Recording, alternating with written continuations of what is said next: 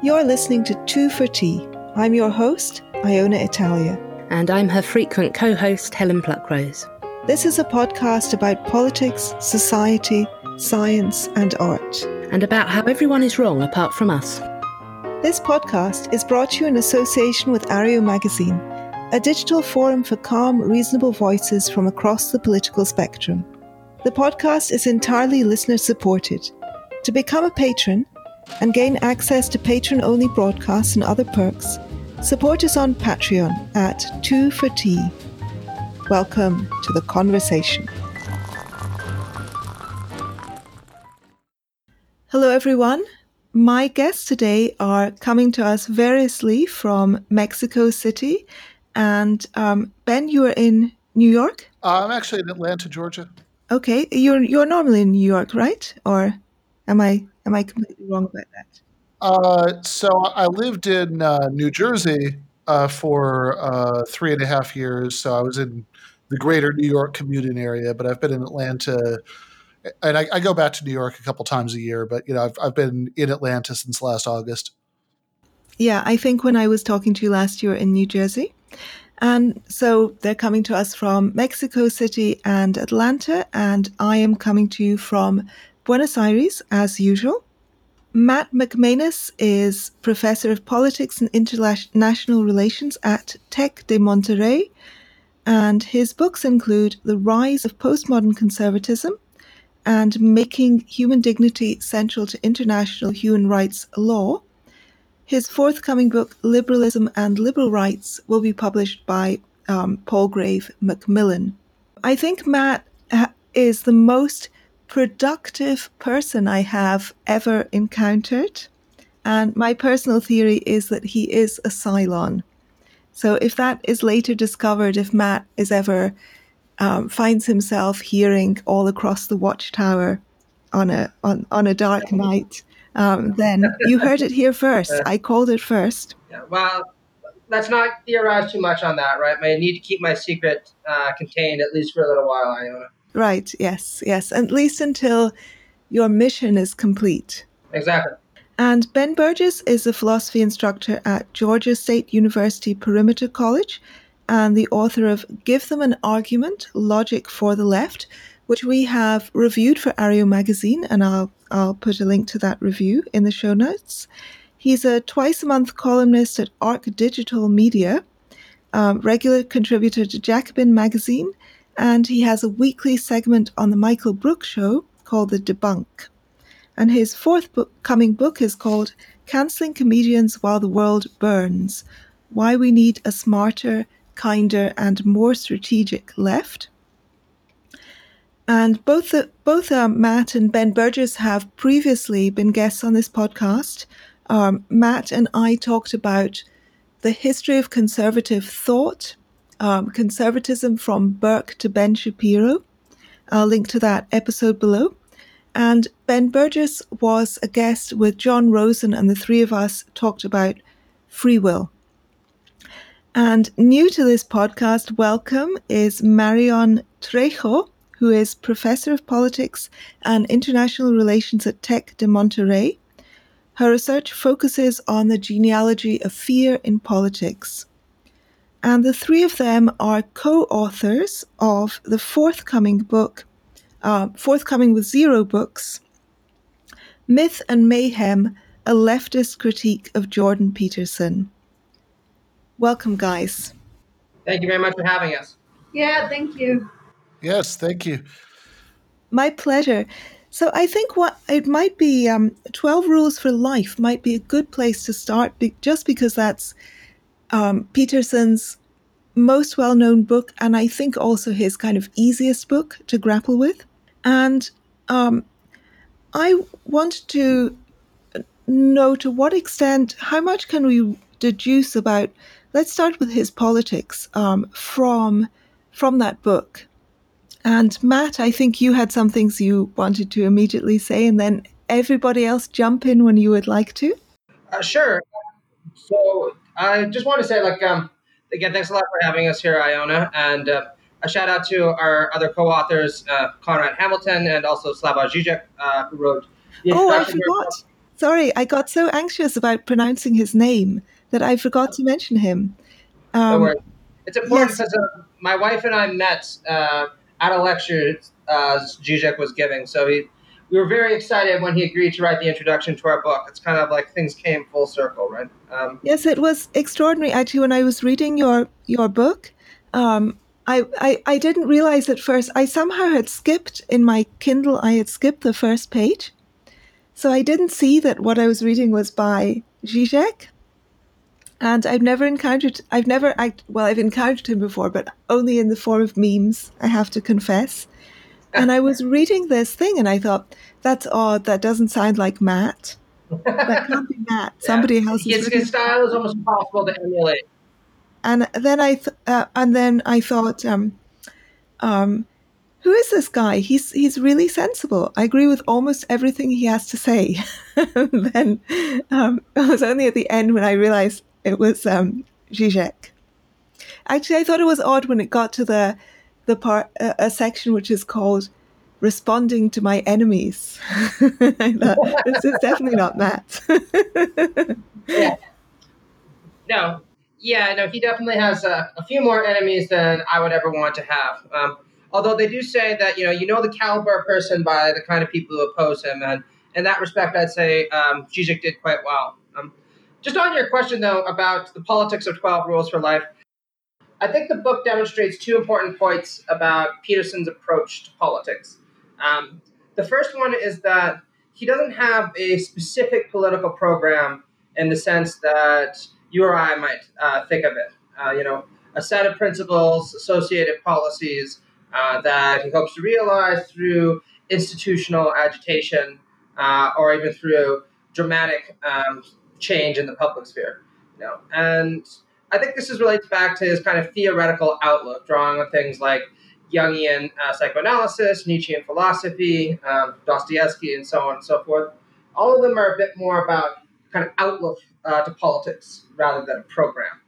Uh, the second thing that I think is important to note about Peterson's approach to politics is that this kind of outlook based approach uh, to political issues is very consistent, as we talked a bit about last time, uh, with the history of conservative thought, uh, which tends to define itself not so much by what it stands for, so much as what it's reacting against. In this case, various forms of left wing extremism or pushing too far. Uh, and you really see this reflected in 12 Rules for Life, particularly in his chapters on postmodern neo Marxism, uh, which we'll talk about the problems uh, about it a little while later. Uh, a lot of the things that he puts forward uh, as actual political points are really just an opposition to the prevalence he sees um, of postmodern neo Marxism in the academy and in our broader culture. and I think this is really important to note because it's something that we criticize in the book when we note that he's not really very specific uh, when it comes to articulating what it is that he wants. And I think this is a problem both for himself uh, and for conservatism more generally. Yeah, uh, can I can I jump in about Twelve Rules for Life specifically? Even though I think when you break down like Twelve Rules for Life, like if you just sort of look at the list of rules, almost all of it's perfectly good self help advice. I mean, I think uh, 10, 10 of the 12 rules are very reasonable and uh, the exceptions are uh, if you see a cat in the street, pet it, which is a good way to bring you know diseases home to your pet, and um, and the one about uh, child rearing, you know, which which seems like it uh, it gets a little bit too authoritarian for my taste, but you know, ten of the rules are fine, right? You should, you know, like you should stand up straight and clean your room, and and I I don't think any of us, uh, especially, have a problem with that. Uh, there are certainly, you know, people in the world, especially young men, who are, you know, clearly Peterson's target demographic, who could benefit from advice like that. But that said, I think that for a self-help book, his politics are to a surprising extent all over that book. Um, the like the opening pages of the book are an extended metaphor about lobsters and hierarchy, where he explicitly makes uh, comparisons between lobster hierarchy and class, you know, class divisions uh, in uh, human economies. Um, he uh, he he talks about postmodern Marxism or postmodern neo-Marxism or whatever this concept is supposed to be uh, in uh, in Twelve Rules for Life, um, and and it's I, I think that that all of that makes it clear that there is, to his mind, a connection between these things. That um, that uh, like rather than, in fact, I, I think that a, a, theme of, of Peterson's is is that you should you know stand up straight and you know clean your room and try to get ahead at work rather than complaining about the way that society is organized. So I, I, I don't. I think although the on paper the self help advice is most of it is very separable from uh, from his particular ideological affinities, I think in practice the two are pretty closely related. I would push back on that a little bit because I think that it is it's in in the nature of self-help books to be conservative in a sense. So this message that you should clean your own room first before you put your own house in order before you go out and, and try to so, try to change things in the outside world. Um, that I can see how in Peterson's philosophy that is a um, a counsel of political passivity because no one can ever have their own house completely in order. And as as Zizek pointed out in the debate, uh, which Conrad covers in his section of the book, uh, it could very well be that you know that there are larger societal reasons that your own room is not entirely in order.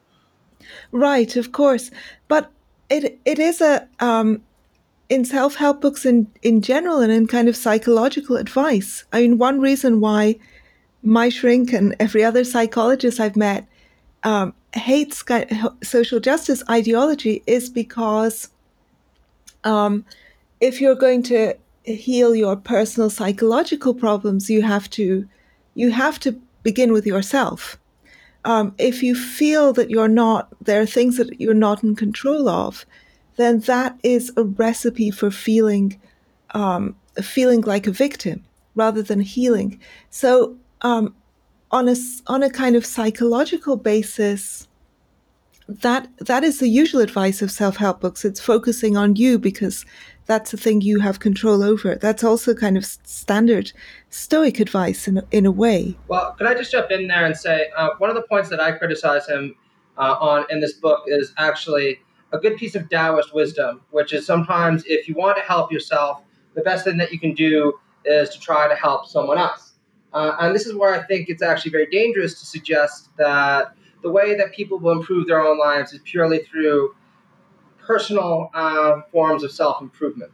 I think that there are a lot of different ways that you can get involved in your community, try to make life better for everyone, uh, and that will ultimately be beneficial to yourself and to your family as well.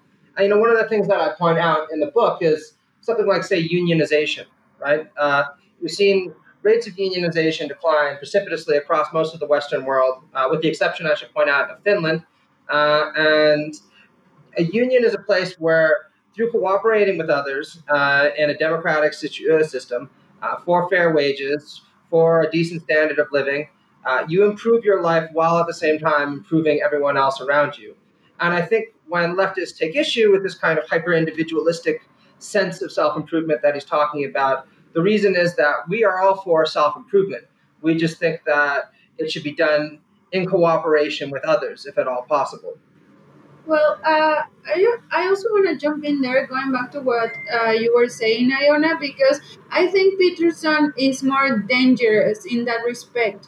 Because I think what he does is, um, rather than saying, as Ben was, for example, uh, mentioning that um, you should first improve yourself and then try to improve others or which is what you also mentioned. I think peterson is more dangerous because what i read is that what he says is uh, you sh- like he's kind of depoliticizing any kind of issue right? By just saying this is only like in the individual sphere and that's it right? Kind of what man was saying like a very hyper individualistic approach to everything which says no like uh, none of this is really political while at the same time and this is why uh, i name for example in the book my uh, critique like contradictions because uh, although he says, okay, this is only an individual issue, that's his political agenda, right? Kind of uh, depoliticizing all of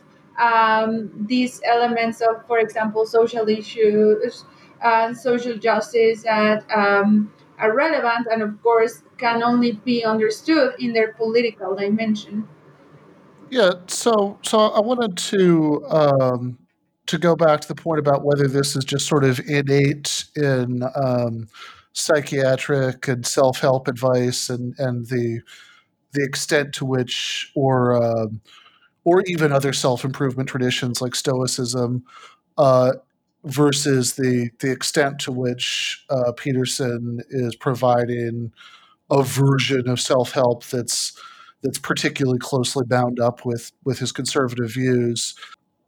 And you know, and, and I do I, I do see the point, right? You know, self help uh, is very in general, uh, or you know, any sort of you know uh, any sort of self healing or self improvement, you know, discourse, you know, is there's going to be some tendency to shy away from social explanations, at least because the social explanations are presumably less under your control.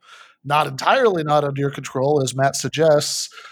Uh, if you know, if one of the reasons that you're having such a hard time in your personal life is that you're uh, having to spend so much time scraping and hustling just to get by, and you don't have time to spend with your family and everything, then maybe you know organizing a union so you can you know get higher wages or fewer hours uh, might actually, you know, might actually be something that you can't do yourself, but you know, you it's certainly something you can meaningfully participate in and play a big role in making happen. But um, but but I, I think there probably is still going to be uh, still going to be some tension there. Uh, but there are also uh, they're also not going to be um, you know I think necessarily incompatible, right? I mean, I'm thinking of the uh, Reinhold Niebuhr quote, right? They like to give you, you know, twelve step programs about uh, uh, about uh, trying to fix the thing, you know, uh, fix the things that you can, and and uh, and make peace with the things that you can't, and you know, be and be wise enough to know the difference. and and so I, I think the the question is is really more about locating the line, right? You know, what's the um, you know, like I, I think all the controversy, you know, because I think everybody can probably accept that, like, you know, it's not healthy to spend all of your time, you know, fuming about things that you have relatively little control over, and you know, uh, and and presumably almost everybody at least would admit that uh, that there are social conditions, or at least have been in some societies, that you know legitimately do um, call out for some sort of collective effort and improvement. You know, like something I always think when when I hear uh, the sort of critique that, that some some uh, some people make, you know, like some conservatives make of, of efforts at social justice as being, you know, well, this is this just be this just feeds into bitterness and you know and all this and is that I always think, my God, you could you could apply that to anybody, any dissident in any society, right? You know, if uh, if somebody is an anti-Stalinist dissident in Poland in 1950, you know, you could tell them stop being so bitter you know, about society and focus on improving your own situation and, you know, climbing the ladder within the party or whatever. Um, but uh, so, so presumably, you know, if only examples like Poland in 1950, we can all agree that there are societies that, you know, that require improvement and that will really have bad effects on people's lives. Uh, and we can all presumably agree that there is some role for uh, for some combination of of uh, of you know psychiatry or self help or you know or just or even just stoic advice about how to face life's trials better because no possible social improvement is going to eliminate all um, adversity. Uh, but but I, I, think the I think the real controversy is about where uh, where to draw the line, right? What sorts of things we should just accept and which we shouldn't. And I think that in Peterson's case, the way that he presents the self help advice, like he'll literally you know, like there are literally a couple pages on you know postmodern neo-Marxism in a self-help book. You know that uh, I think the way that he presents it, there's an unusually close and clear relationship between his conservative politics uh, and and his role as a self-help guru.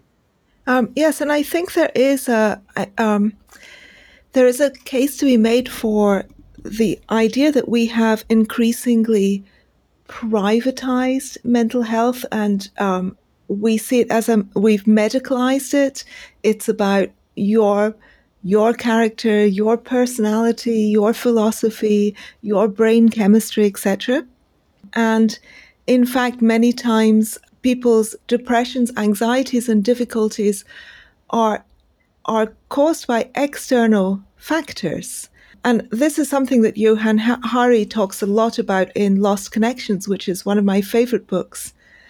And it's kind of an anti, uh, a, a self, um, it's a, it's a, the kind of anti self help book. It's a book against the, against that kind of, those kinds of limitations within the sort of self help industry. That it's really everything is about you, the individual, and up to you.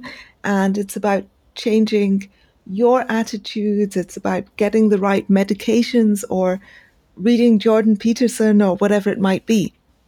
It's not about the fact that you're lonely and you need to you need some kind of club or community support or um, or you're working some really dead end soul destroying job um, all of the hours God sends and you're bored, you're stressed and you don't have a purpose in life or you're worried about paying your rent all of those kinds of things get can get swept under the carpet with this focus on on individuals' responsibility for their own well-being.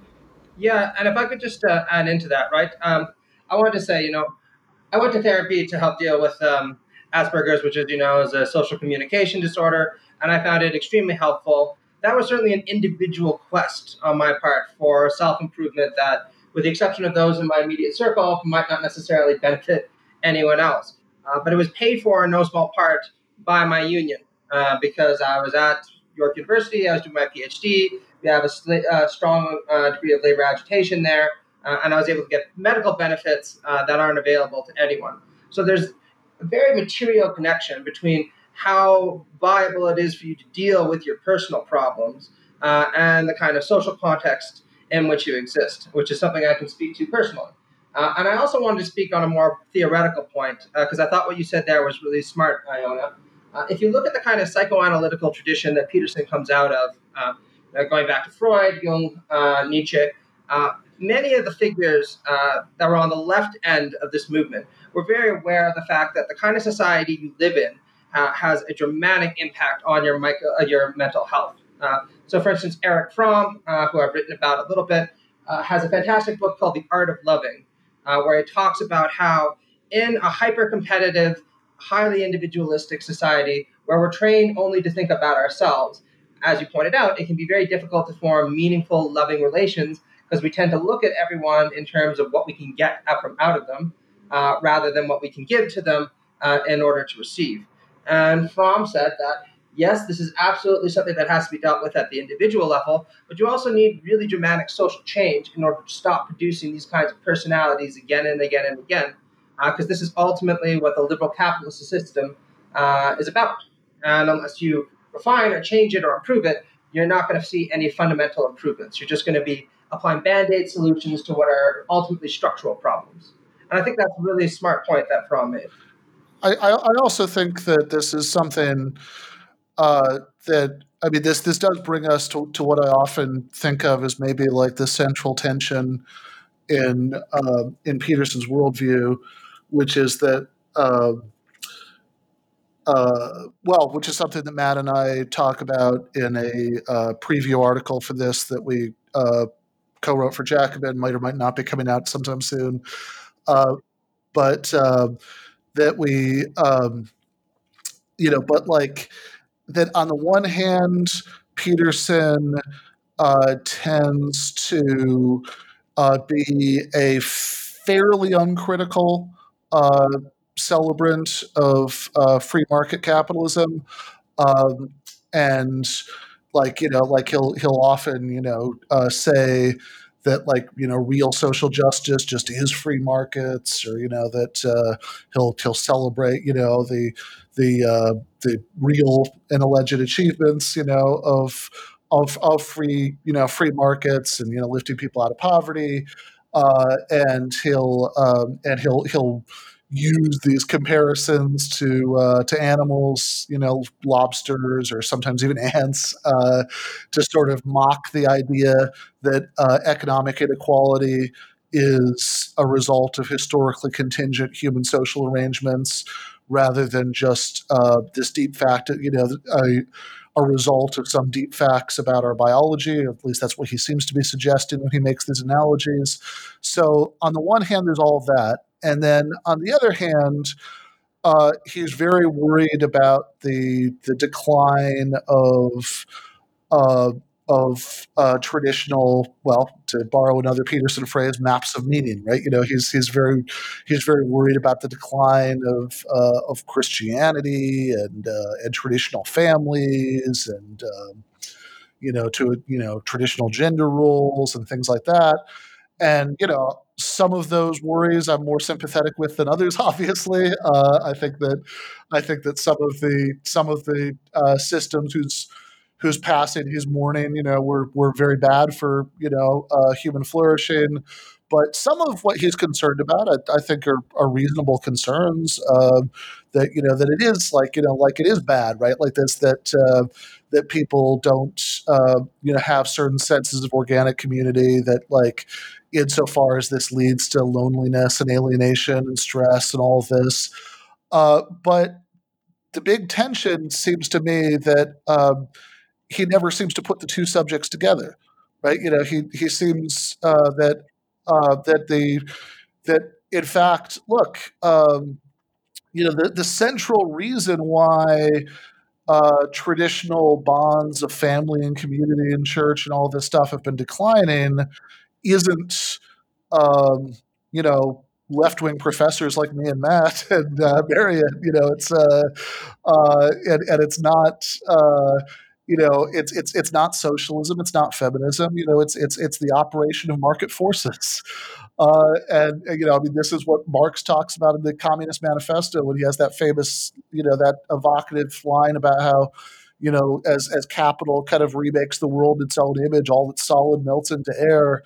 Uh, and and and and that's a tension I never really see Peterson grappling with. That you know that the that the the very things that he's so concerned about fading away are fade to the extent that they're fading away are fading away to a great extent just because of the you know the operations of of unrestricted laissez-faire capitalism, and we could argue about the extent to which that's a good thing or a bad thing, but um, but I, I, think this sort of obsession with uh, with blaming it on the you know cultural influence of like uh, of you know academics and you know in Paris in the 70s and 80s uh, rather than blaming it on um, on the more sort of basic economic forces of society is really something that allows him to escape from being having to grapple with that contradiction.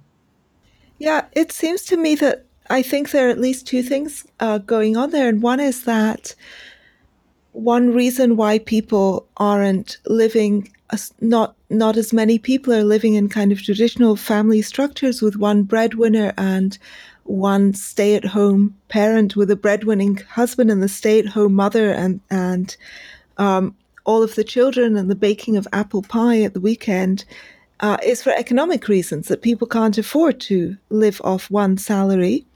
And um, we don't reward people for staying home with children. We don't make it easy for people to get to uh, have support in their childcare. It's it's partly for economic reasons. It's partly because of capitalism that people are abandoning those older structures.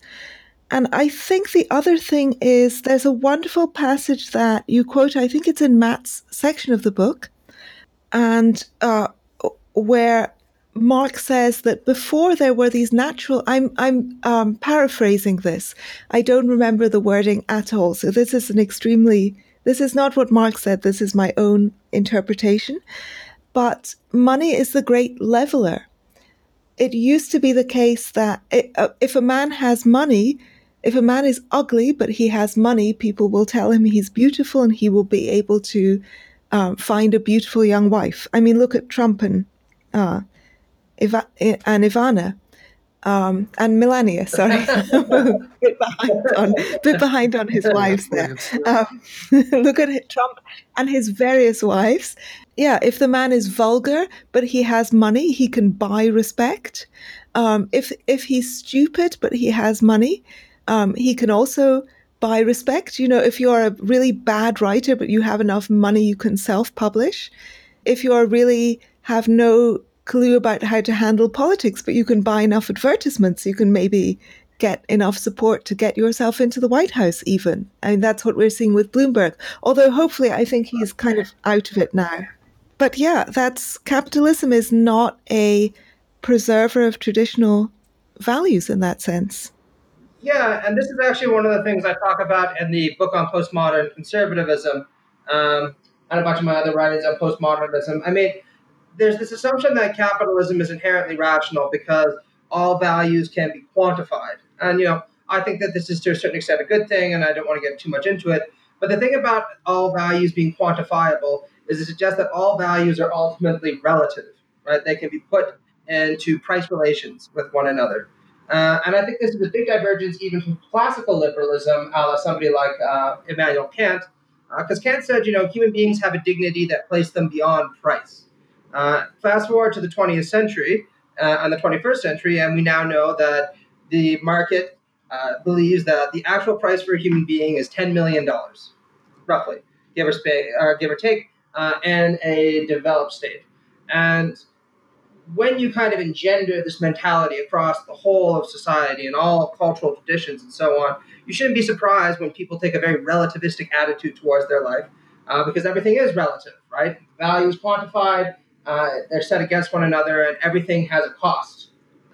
Yeah, and and I, I also do think that it's important um, that that you know those of us who who are on the left and who are critics of capitalism acknowledge the uh, the other side of this point, which is that there's a kind of uh, simplistic leftism that um, that sort of assumes that all the things that we don't like always march in tandem with each other. Uh, that uh, that you know uh, if we don't like capitalism and we also don't like you know racism or sexism or bigotry towards you know trans people then like those things must all be kind of the same thing. And of course that's not really true.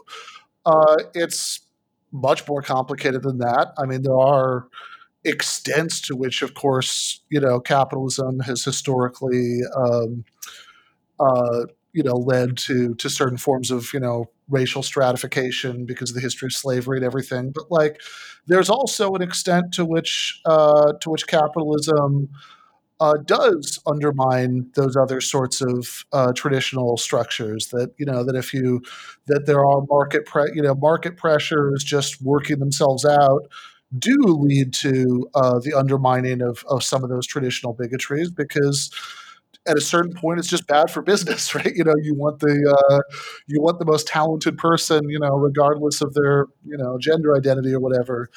Uh, and, and, so I think the the smarter critique of capitalism isn't that um, not that like capitalism equals you know all the you know racism and sexism and all these traditional bigotries uh, because to to a certain extent, it actually has a positive leveling effect when it comes to them.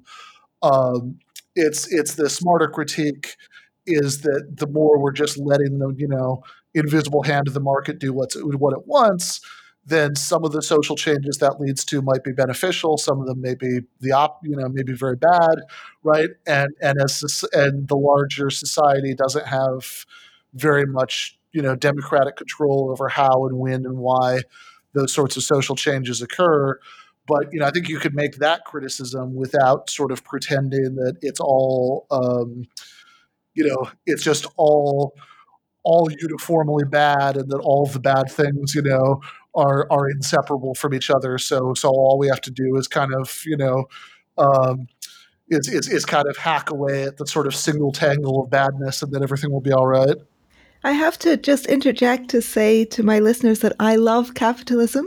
And um, I mean, I think that um, I don't believe in completely unfettered capitalism with no um, safety net uh, for the less fortunate.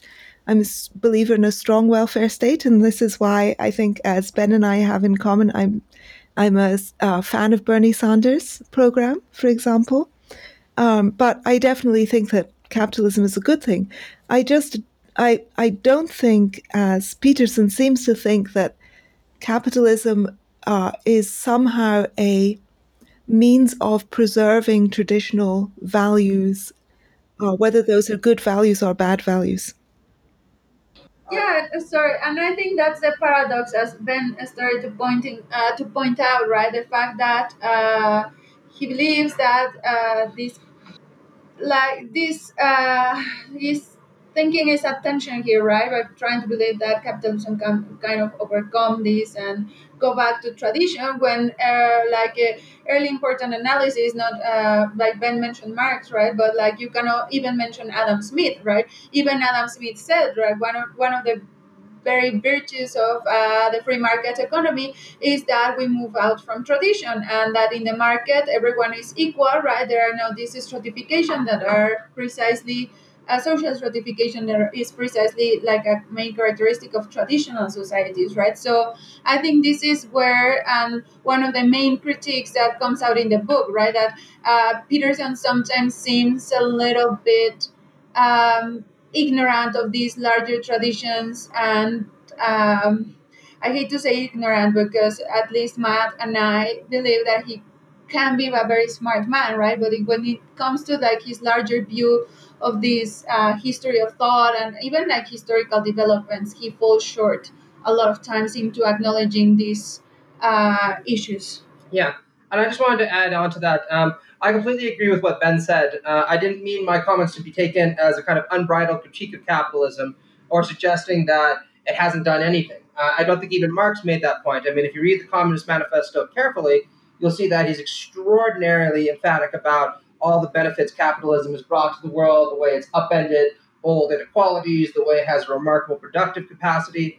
What I don't think capitalism is particularly good at is taking the goods that are produced uh, under these remarkable relations of production and distributing them in a fair manner. So the way I typically characterize myself, at least personally, uh, is as a liberal socialist, uh, somebody like John Rawls or Amartya Sen, uh, where I think that inequality is entirely permissible but you have to demonstrate that inequalities work to the benefit, first and foremost, of the least well off.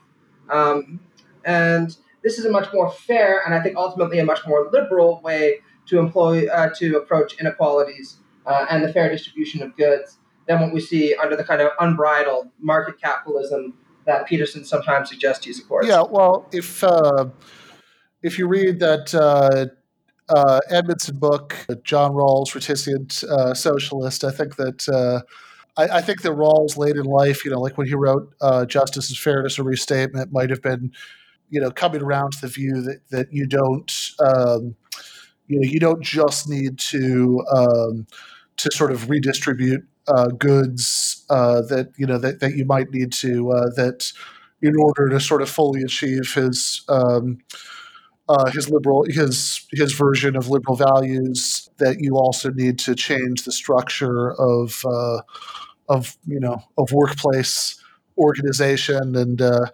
uh and ownership you know uh, which which which is I don't want to get too far off track here but but you know I, I just I just want to underline right you know that I might be uh, I'm not totally sure how how distant how distant Matt's uh, Matt's version of liberal socialism ultimately is from uh, uh, from what, what I'd advocate. You know, is the uh, this next time I'm in uh, Mexico, we're gonna you know have to have to devote a, a long night of of tequila and mezcal to figuring that out.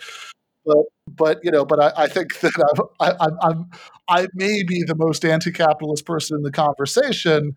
You know, but I also I, I I also just think that there's a there's a there's like a silly way to be anti-capitalist, and there there are um, uh, there are smarter ways ways to to be critical of, of capitalism, uh, and and one um, and you know and and certainly certainly Marx who uh, who, by the way, footnote, I think I think if you read Critique of the Gotha program, I'm not sure that Marx disagrees with Rawls's principle about inequality at all. But uh, uh, but if uh, but you know, but certainly I think I, I, think I think Marx was the smarter kind of critic of capitalism. That you know that he saw he saw that in, in, some ways it, it, had these these uh, very positive liberatory effects, and in some ways it uh, you know it inhibited uh, human you know human flourishing and, and freedom, um, and and that. Um, and, and, that it, it mattered, you know, it wasn't just, you know, to, to borrow a line from um, from Nathan Robinson, you know, right? Like when, when we're talking about complex social systems, you know, we shouldn't think in caveman like grunts of this is good and this is bad, right? We should, we, you know, we need to have some sort of analysis of exactly which parts are good and exactly which parts are bad, and therefore what would constitute an improvement versus what would be a step backwards. I think I want to, I, I, I really hate cutting you short on this. And um, I kind of want to throw in my own two cents very quickly, which is that I don't I don't care about inequality personally. Um, I care about hardship. So I'm only concerned, I'm concerned that the people at the bottom have a minimum standard of flourishing. And I would like to see everyone having the same opportunities, but I think that inequalities are not only natural, but kind of healthy. And I think that you actually talk about this a bit in the book, um, Matt, uh, when you were talking about Peterson's views on Marx. But I think we're getting a little far away from Peterson himself, and I want to come back to him. And I think that I, I'd like to talk a bit about Peterson's use of Jung and archetypes, and maybe this can feed into his views about women and the relationships between the sexes. Because one thing that that runs through his his work is this preoccupation with themes of chaos versus order. And as um, as you guys outline in the book, the character who is to the um, in his earlier work, like in uh, in Maps of Meaning, for example, Peterson advocates a kind of middle term between chaos and order because chaos, the dark, the feminine, um, the um, chaos is obviously bad, but too much order leads to authoritarianism, totalitarian systems. Um, in particular, he's thinking of Soviet Russia, um, and but in increasingly in Twelve um, Rules for Life and in his later talk, he he you lose that sense of balance and the emphasis is entirely upon maintaining order over chaos. And chaos for him is i know that he is often using the feminine principle in this jungian metaphorical sense but he does actually seem to mean women by that. That at least is my impression. Marion maybe you'd like to uh, talk about this Yes, uh, actually, I have uh, a similar reading of Peterson from what you are uh, mentioning. I think uh, he certainly, of course, equals chaos to women, uh, especially in 12 Rules for Life, right? Like, uh, and I agree with you. I think Peterson is deeply authoritarian. And you don't only read that in 12 Rules for Life, I think you can also see that mostly in his interactions with women like it's something that i noticed when i was doing my research for the book is like i watch a lot of his videos on the on the internet oh, and sure. uh, i also of course read uh, the books but like in the videos something that popped to my eye was like he is um aggressive when he is uh, interacting with women, right? And you don't see the same type of disposition when Peterson talks to men. And I think that tells us a lot of like his views on women. And in 12 Rules for, for Life, what I see is he wants order just like. Uh, as you said, not that order that falls into like the totalitarian Soviet type of order. It's just like a traditional, like a Western type of manly order, what he wants, right?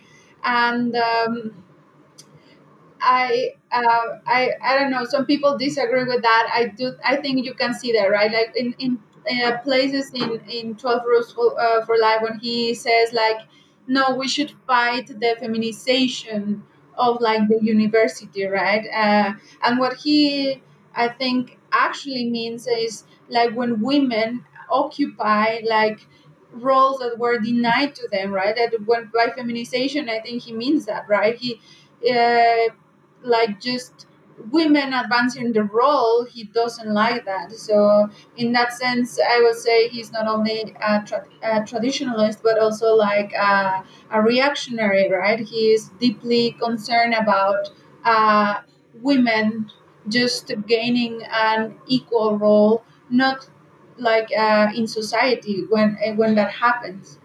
Uh, and I just wanted to add to that, Iona. I can't really uh, speak to Maria's research because she's looked into this a lot more than I do. Uh, but you're, you're completely right, I think, in saying that there's a bit of a conservative shift in his work between Maps of Meaning and 12 Rules for Life. Uh, and actually, if you read one of his papers written in the 2000s, uh, he actually makes this quite express when he talks about the myth of Osiris uh, and Set. Um, have you ever heard of the myth of Osiris and Set? Um, no, actually. Tell okay, us, tell us the story. Uh, so Osiris was an Egyptian god, uh, the king of the country, uh, and his brother Set, uh, who's associated with chaos, uh, comes and kills Osiris, or at least dismembers him. Uh, and Osiris retreats to the underworld, but his son Horus comes to rescue him. and apparently, at least in Peterson's interpretation, Horus is associated with science, progress, and the new.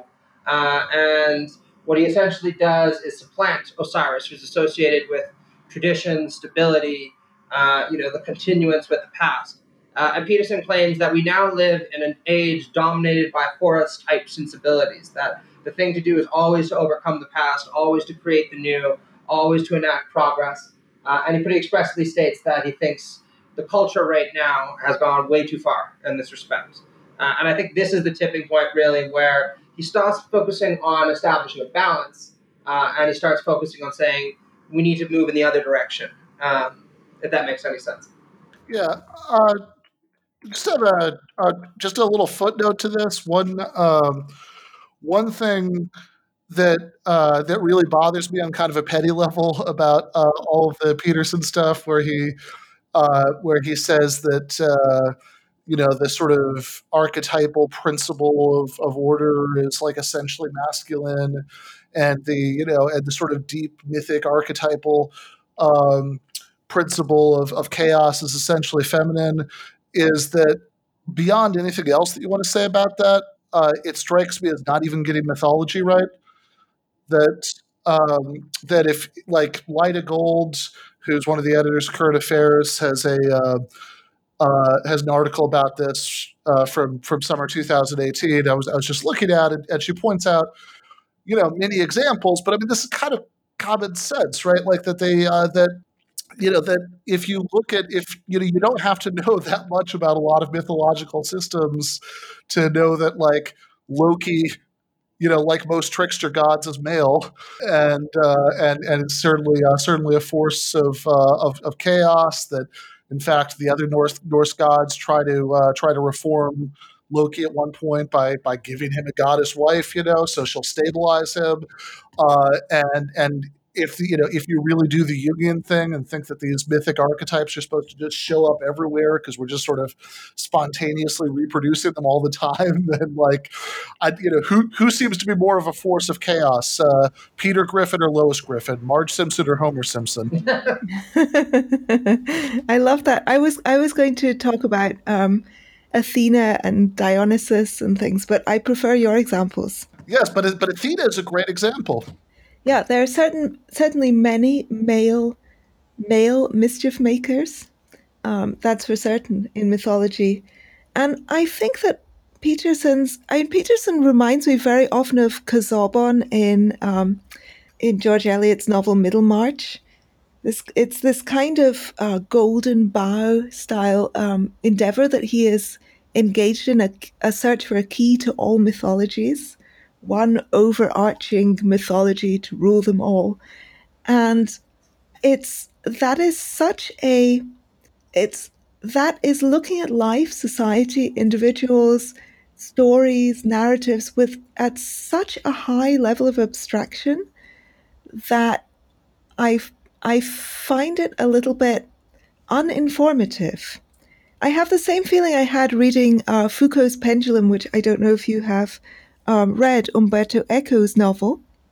And I think um, Umberto's hero sees Masonic symbolism everywhere, basically. And at one point, his girlfriend, here you here you go, a woman who is the force for order amid the chaos, says says to him, um, "Don't you think that if everything is meaningful, nothing is meaningful?" Yeah, I mean, you know what they say: to a man with a hammer, everything looks like a nail, right? Mm. Yeah, mm. something that I also uh, wanted to point out in my own section when, uh, as a woman that uh, has spent most of her life in Latin America, I think that Peterson also uh, um, makes generalizations that are difficult to sustain in other parts of the world, right? And I understand that he, uh, like, when he speaks of the West, he's of course mostly speaking about white Europeans and North Americans. That doesn't include Mexico, right? But uh, actually, to like a fairly like although it's a debate in the scholarship, like Latin America is oftentimes considered like the West, you know, like the periphery of the West, if you want to see it that way, right? So when he talks about the West, I think, uh, yeah, he like uh, fails to engage, right? This kind of uh, again peripheral uh, areas or regions like Latin America, but still, right? When he says like, "Oh, the feminists are taking over the university," like, uh, like that's not at all the case. Like in uh, in Latin America, at least in Mexico, it was until last year and this year that feminists at the universities actually start growing as a considerable movement right? Like and it's just been a, like something very very recent and they are not at all taking of the uni- uh, over the university as peterson says right? Like most of their claims of women in the university are for um, sexual aggressions to enter, for example, the codes of the university so they can be typified and they can be, you know, uh, uh, women can actually go through the, the um, legal, you know, paths at universities. So it's not at all something uh, as totalitarian as he usually tries to convey as what women are doing, you know. Oh, I was just going to say, uh, what, one one part of Marion's comment I really wanted to kind of underline and circle was the thing about the West, because um, this is maybe an undercommented thing about uh, Peterson, but he he talks about the West a lot, right? Like that's that's a that's a phrase he very frequently uses. And as with most people who are very concerned with the West, I'm never quite sure what it means. Uh, like, because um, if you you know, if you mean it geographically, it better mean Latin America too, or else, you know, I'm really confused. Um, but, uh, and if you mean like, you know, uh, what what's called Christendom, then yeah, it should also include Latin America. Uh, and and this is and this is this this might seem like um, kind of a petty point, but I think the larger significance of it is that uh, he is that when he talks about defending the West, or he'll say things like, "In the West, we figured out thousands of years ago that you know, indiv- you know, the sanctity of the individual," uh, which I, I, you know, like I'm never sure what that means either. Uh, but uh, but in um, but you know, if we were talking about if it was meant in a remotely literal way, then you would think that he would be interested in defending the West against like I don't know, maybe like Western influence, Western interest in Buddhism, right? That would be an example of an actually non Western view coming into the West. But what he seems to be primarily oh, concerned oh, with when he talks uh, Bu- about Buddhism. Ah, yeah. I heard nudism like, for some reason. Sorry, go ahead. Oh. uh, I, I mean, that's as Western as, as anything. Uh, but yeah, like like he would be talking about, about Buddhism or Hinduism if he was actually talking about genuinely non-Western, um, you know, philosophies coming into the West. Uh, but he doesn't, right? Like he's the the things that he seems to be primarily concerned with defending the West against are currents, you know, like socialism and feminism that uh, not only are not intrinsically non-Western, but have deep roots in Enlightenment liberalism. Yeah, and I just wanted to add on to that by saying one of the things that motivated me to look into this guy originally was all the hoopla uh, that we heard, particularly in Canada, because I was in Toronto at, uh, at the time, about how controversial he was, you know, how he was articulating new paths in life, uh, how was pushing against a totalitarian establishment. And then you read his book, and an awful lot of it happens to be about what's going on at elite institutions that very few students happen to go to in Canada and the United States. And a part of me was like, really? I mean, is this the most absolutely urgent thing that's going on uh, at the moment? And I'm not saying it's not important. Uh, you know, Ben and I kind of like to associate with the kind of anti-PC left, and I think there are problems that we can talk about here. But the sheer amount of significance he gives to this struggle uh, seems to me uh, disproportional to the actual significance uh, of what's going on in the world right now when we're dealing with things with like climate change, rising inequality, you know, the election of right-wing authoritarians all across the globe uh, who have actual political power. None of this stuff is really given that much attention in this work, and I think that's a real shame. I, I would defend him in that regard because I think it's natural for an academic to be primarily concerned with the academy and for a Western academic to be primarily concerned with developments at universities in the West. Um, even though I don't think these this is in any way the largest problem facing us. So my main quarrel with people who are anti SJW to to use a kind a little bit of a shorthand term um, is not their critiques of woke students in the academy, which are critiques that I share. And we might have some disagreement on this, and I don't want to get into the weeds on that too closely um, because I don't want to drift away from Peterson. But my my problem is not is not their critiques of left wing academe, um, not even um, that they might focus on left wing academe. So my colleague Helen Pluckrose focuses her energies completely on critiquing that. And I think that is perfectly fair. Um, people specialize and they have their, um, for many people, it makes sense to have their area of greatest preoccupation, and that is that is what they examine and critique and trace and track and and where I what annoys me is when people um, like, for example, Dave Rubin, pronounced that this is the biggest danger facing us.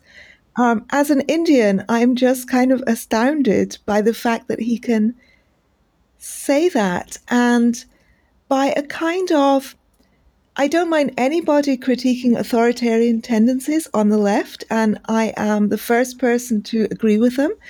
But I find that many people have a blind spot. And by that, I don't mean just they're focusing on the left, so they're not talking about the right. That's okay with me. But they're not not only doing that, but they're kind of lionizing the right. They're saying, oh, there aren't any authoritarians on the right. And I'm like, Trump, Modi, Erdogan, you know, um, a, a, th- a, thousand other people. Sorry, um, and I'm I'm I'm really uh, we have a um, an an actual kind of quasi fascist government in power in the world's largest democracy. I can't see how, under those circumstances, anybody can think that the author- authoritarian left is the only problem facing us, or the biggest problem, or that authoritarianism is not a problem on the right.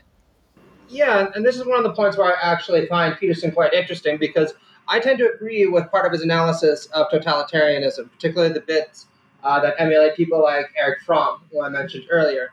You know, one of the things that he says is that in the absence of stabilizing traditions and mores, you're going to have people either retreating into extreme cynicism uh, on the one hand, or you're going to have people embracing new forms of totalitarianism on the other. Uh, now, I have a bit of a materialist critique of that, but I won't get into it because I think in broad strokes, he's kind of right. And this is characteristic of modernity and now postmodernity in the 21st century.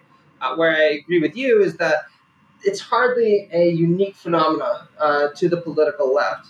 And I think that if you were to actually look at the most dangerous authoritarians threatening us right now, uh, whether you look at somebody like Viktor Orban in Hungary, you know, who quite literally shut down a university when it disagreed with him, uh, or the Law and Justice Party of Poland, uh, which has actively tried to centralize all judicial power in its hands, also tried to uh, limit what reporters are able to say. You look at Modi, who you pointed to, or Donald Trump and his praise of authoritarians it seems a little bit skewed if your primary concern, uh, as Peterson states it is, uh, is with the emergence of totalitarian sentiments uh, on in the Western world uh, in postmodernity to focus exclusively on what's going on at the university while ignoring these truly seismic political shifts that are going on all across the globe and that I think pose a much more serious threat to our freedoms and our liberal freedoms in particular uh, that I think we ought to be defending and upholding. And actually, I admire Helen for doing so also. So uh, shout out to her for that.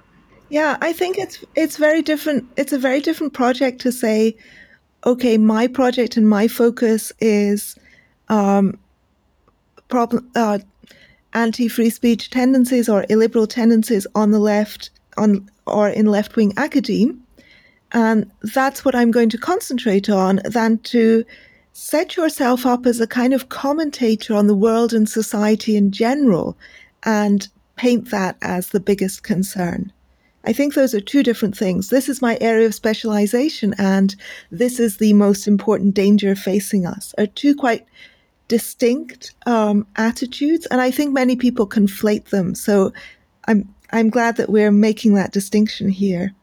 Yeah, I mean, I, I, think it's I think it's worth making. I, I, I, guess the one the one further distinction I make is that um, is that people, I think that uh, overreaction to certain kinds of um, of uh, illiberal campus activism, for example, uh, or um, or or just you know, intellectually bankrupt, you know, uh, acad- you know, progressive academic trends uh, can also be bad, not just because people reach these conclusions about um, about what the biggest dangers threatening the world are, or you know, maybe it's an example of them implicitly reaching those conclusions. I don't know, but uh, but because sometimes people will actually ally uh, with uh, with those who pose a greater threat, right? Mm-hmm. So, uh, mm-hmm. so for so, just off the top of my head, right? Like, so, um,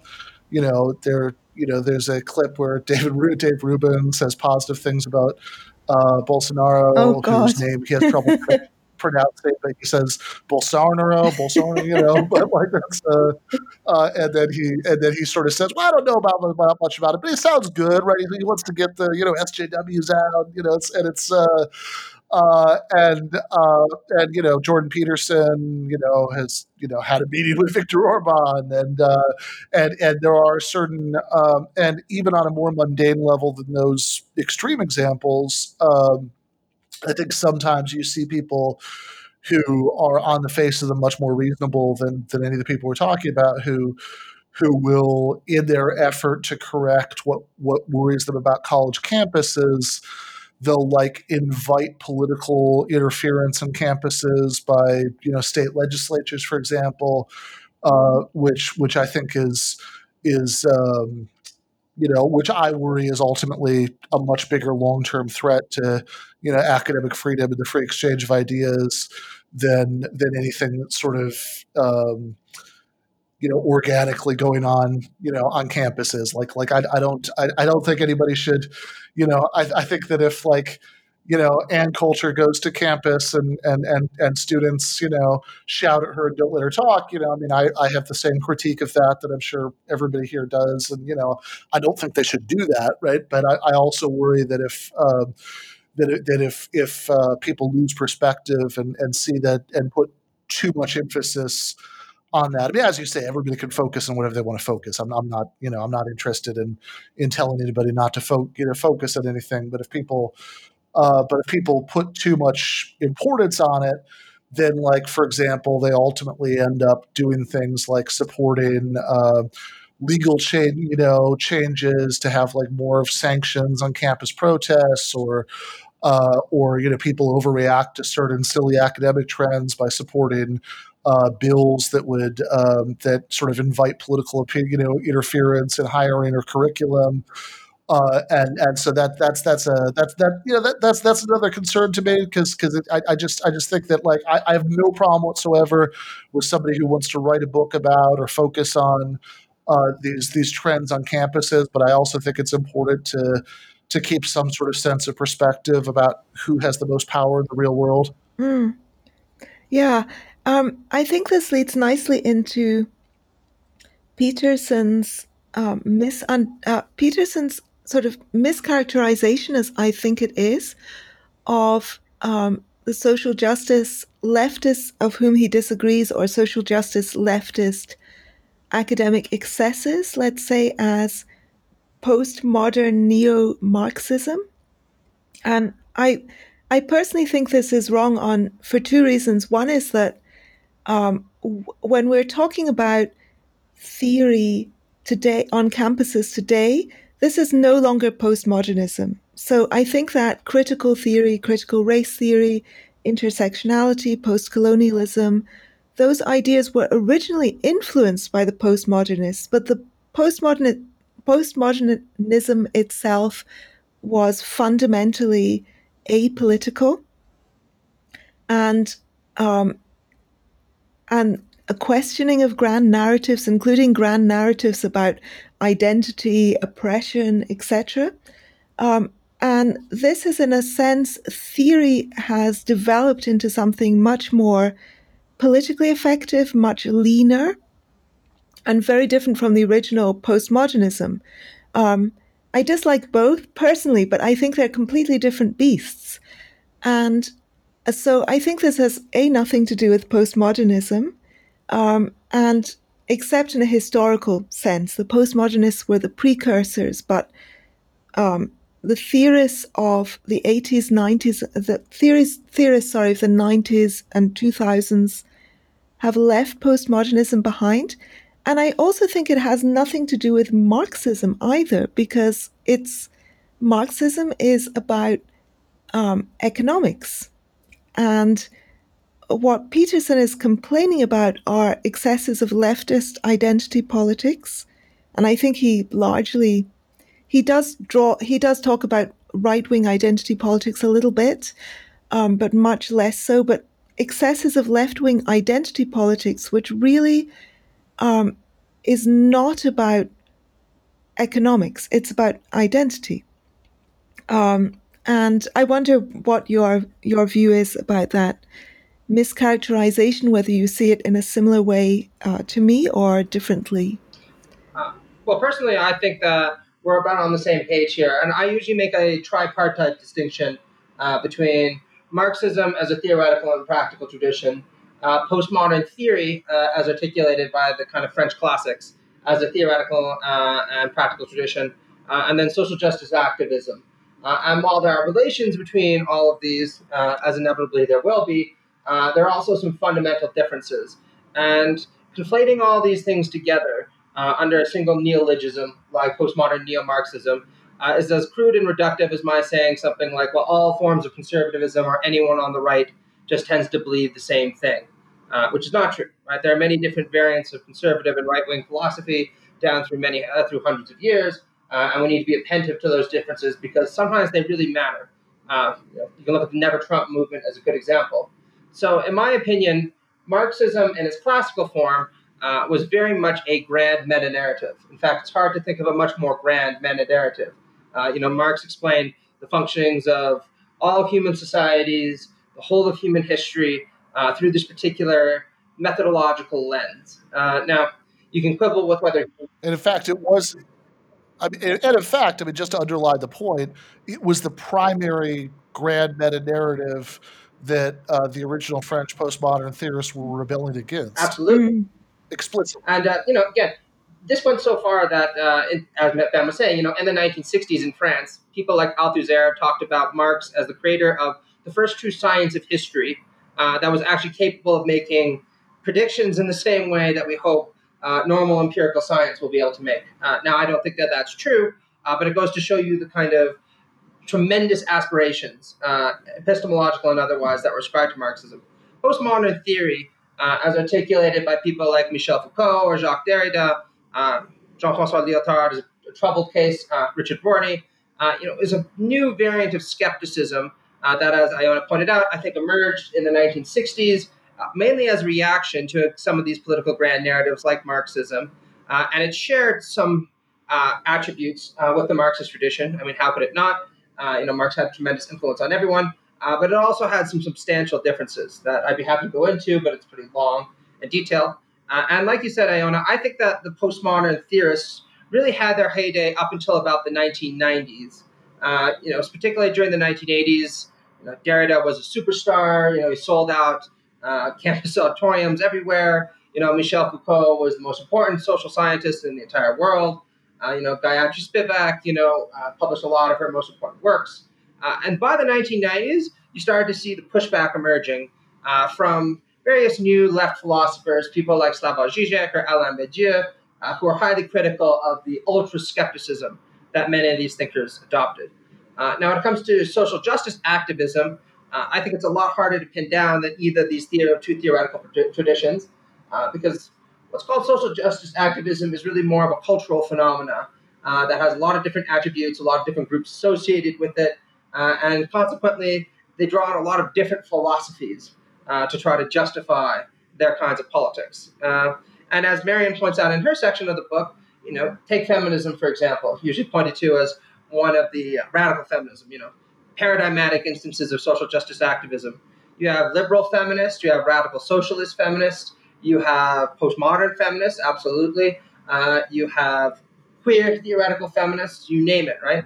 Uh, and as anyone who's gone to a conference with any of these people will know, they do not get along. Mm-hmm. In fact, you'll find very hard pressed to find them say anything nice about one another.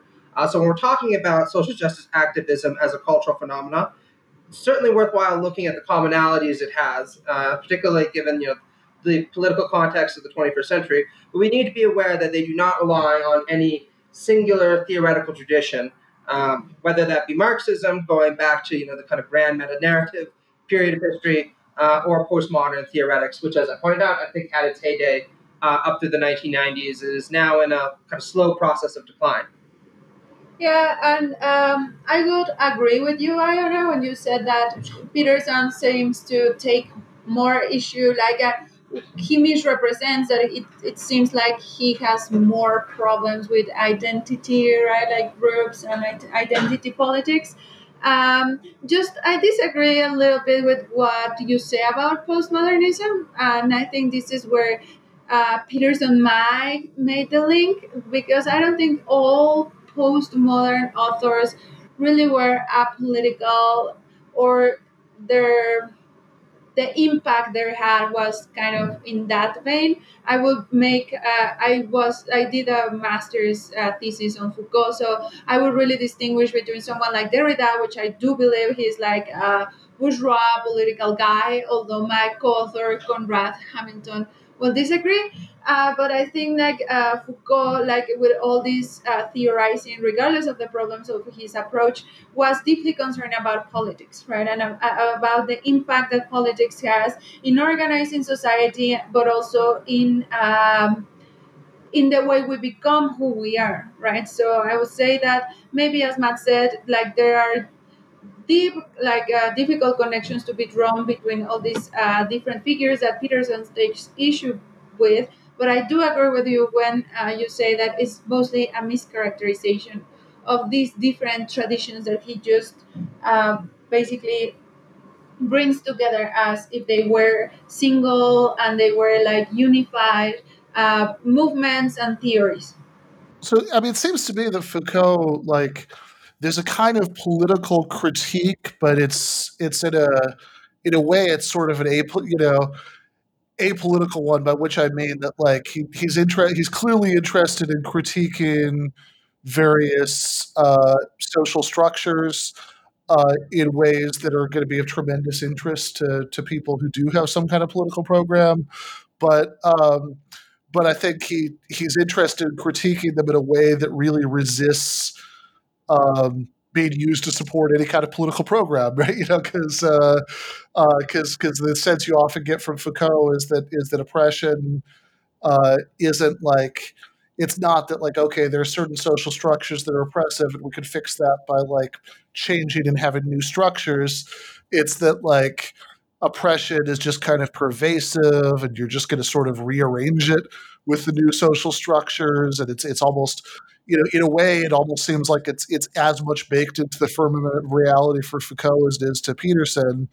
Um, and actually I think even though I, I mean I totally agree with um, Iona uh, and and Matt and, and you I think that the that you know Peterson is making uh, multiple category mistakes with the postmodern neo Marxism because one, postmodernism and Marxism are incompatible, and two, um, what he's really interested in, which is identity uh, based cultural leftism.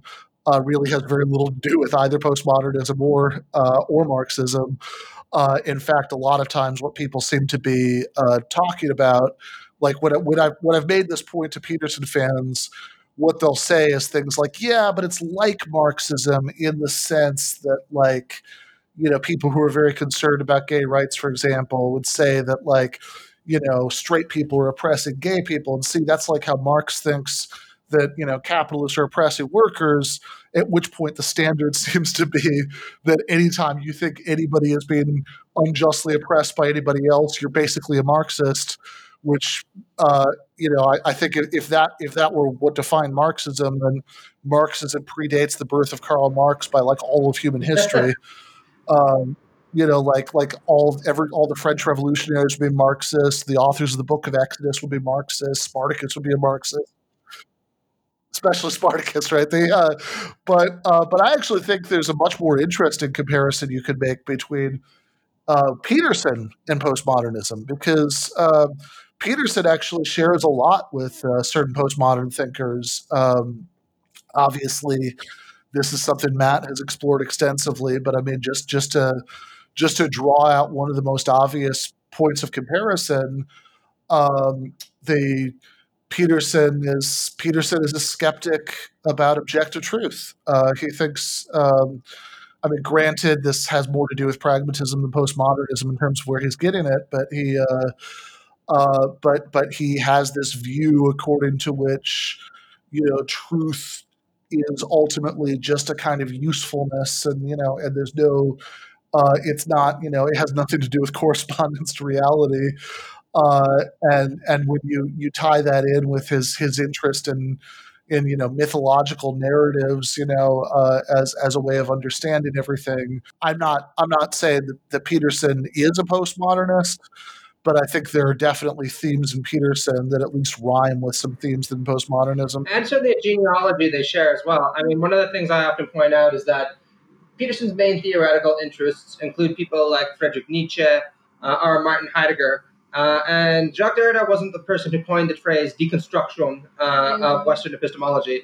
That was a Heideggerian idea. Uh, mm-hmm. so there's more in common uh, than meets the eye. Uh, and if you start to interrogate below the surface, I think you'd start to recognize that. And one of the things that sometimes frustrates me about Peterson is, as an intelligent and uh, often very interesting thinker, uh, had he spent more time actually working through these people, uh, he himself might have had more interesting things to say about them than he does at the moment. Yeah, I, I, I feel that Peterson is very bad at going into detail. Um, I, I really I find that even when he's talking about artworks, for example, when he's analyzing The Little Mermaid or some uh, Disney work or something like that, um, and he mostly seems to analyze fairly simplistic tales, and he does it at this allegorical level. It's like every work of art is Pilgrim's Progress for him. yeah, and I think it's, but I think it's deliberate. I think he goes into the detail when the details fit what he's what he wants to say you know mm. uh, like for example there's a section in 12 rules for life where he's talking about like oh no but men as a gender like as all men right like uh, do a lot for women and how is it that women are angry at men right and he mentions four people like he mentions four men as to be representative, you know, as of all men. So as you said, he I think I think that's why a lot of people uh, like us we take issue with someone like Peterson, right? At some points, he is willing to make these broad generalizations, but when you know, when you look into the um, when when people argue against him, then he's willing to give some particular, very specific examples to say, but see, this is what. Um, uh, these are the particular like uh, events you know the specifics of uh, what i'm trying to say so i think it's just he uses this kind of arguments uh, in when it suits you know uh, his view world of, uh, view of the world. Yeah, just kind of riffing off of what Marion said very briefly, because uh, on a comment on uh, another figure you mentioned, you're talking about somebody like Dave Rubin, right? I don't think Dave Rubin is really all that intellectually curious, uh, despite his posturing. I certainly don't think he has any real capacity or at least intention of looking into any of the subject matters he brings up with a lot of detail. So I don't really expect all that much from him, right? You know, asking him to sit there and give a thorough unpacking of views that he disagrees with is just kind of like asking, you know, a 12 year old to write a treatise uh, on you know, the history of the world. It just can't be done. But Peterson has demonstrated that he is more than capable of producing good, interesting, empirically rigorous scholarship uh, when he's committed to that. And I personally find like a lot of what he's written quite interesting because I actually kind of like some of that young Heidegger Nietzsche stuff. Uh, I know Ben is probably rolling his eyes right now, but it's true. Uh, and the, the, fact that he's willing able to do this in these kind of arenas actually makes me just more disappointed that he's not willing to apply the same standards uh, to people whose work is difficult, uh, but certainly not inaccessible, uh, and that he could actually engage with in good faith successfully if he actually bothered to take the time, which frankly I very much doubt he's going to do. I wanted to I'm I'm going I'm backtracking a little bit here because we leapt away from this subject and I, I want to go back to it, which is his um, his use of evolutionary biology. And I I find in particular his idea of a kind of Darwinian notion of truth. I I, his idea that truth is basically subjective. So truth is whatever is useful to us um, I think that is how he ends up defining it in that torturous um, three-hour podcast with Sam Harris on the subject, which I'll I'll link I'll link to everything we mention in passing. We'll get linked to in the show notes. Um, so for anyone who is listening, um, there's something very postmodern and even kind of social justice leftist about that view. It's like a, a sort of extreme version or species level version of standpoint theory. Um, and it seems that um, he tries to dress it up as something scientific by describing it as Darwinian. But the idea that this would be in some way Darwinian just makes no sense to me. Because why would we have um, evolved to um, to have a view of what is out there which doesn't correspond with the facts. Of course, we can only perceive a we can only perceive a fraction of the electromagnetic spectrum. There are a lot of things that we are unable, um, we can't see things at large, large scale things and tiny things. Um, we have very limited perception, but within that limited perception, it's important that what we perceive is reasonably accurate. And if you're the kind of person who finds it useful to think that it's true that there's no tiger out there, but there is a tiger out there, you're going to be lunch. So um, it it just makes that it makes no sense to me that we would evolve in a way that would um, that we would look at our surroundings and whatever happened to be we thought would be useful to us is what we would perceive and believe to be true. That is not a good survival tactic. It's like the kind of Maarten Boudry, I think, compares this. He's talking in a slightly different context. He's ha- it's an argument that he's having on letter with um, with Peter Boghossian, which I've actually written a, an article about that argument. I will link to both of those in the show notes. But um, Maarten Peter also makes a very similar argument to P- Peter makes a similar argument to Peterson's, which is that um, we can make ourselves believe things voluntarily, and we will tend to make ourselves believe the things that are most pleasing and reassuring to us. And Maarten says that a person who did that on a regular basis would not survive. It's like putting on the, the Joo Janta peril sensitive sunglasses from the Hitchhiker's Guide to the Galaxy. Those sunglasses that, that, turn opaque and dark whenever danger is near. Um, wearing those sunglasses is not a good survival tactic. No, uh, well, I just wanted to talk very briefly about this, and then I'll let Ben take it away because I'm sure that he's much more knowledgeable about uh, the fundamental problems of epistemology than I am. Uh, but the ironic thing is, Peterson has often characterized himself as a pragmatist uh, and invoked that rich epistemological tradition, uh, primarily American, although with other contributors.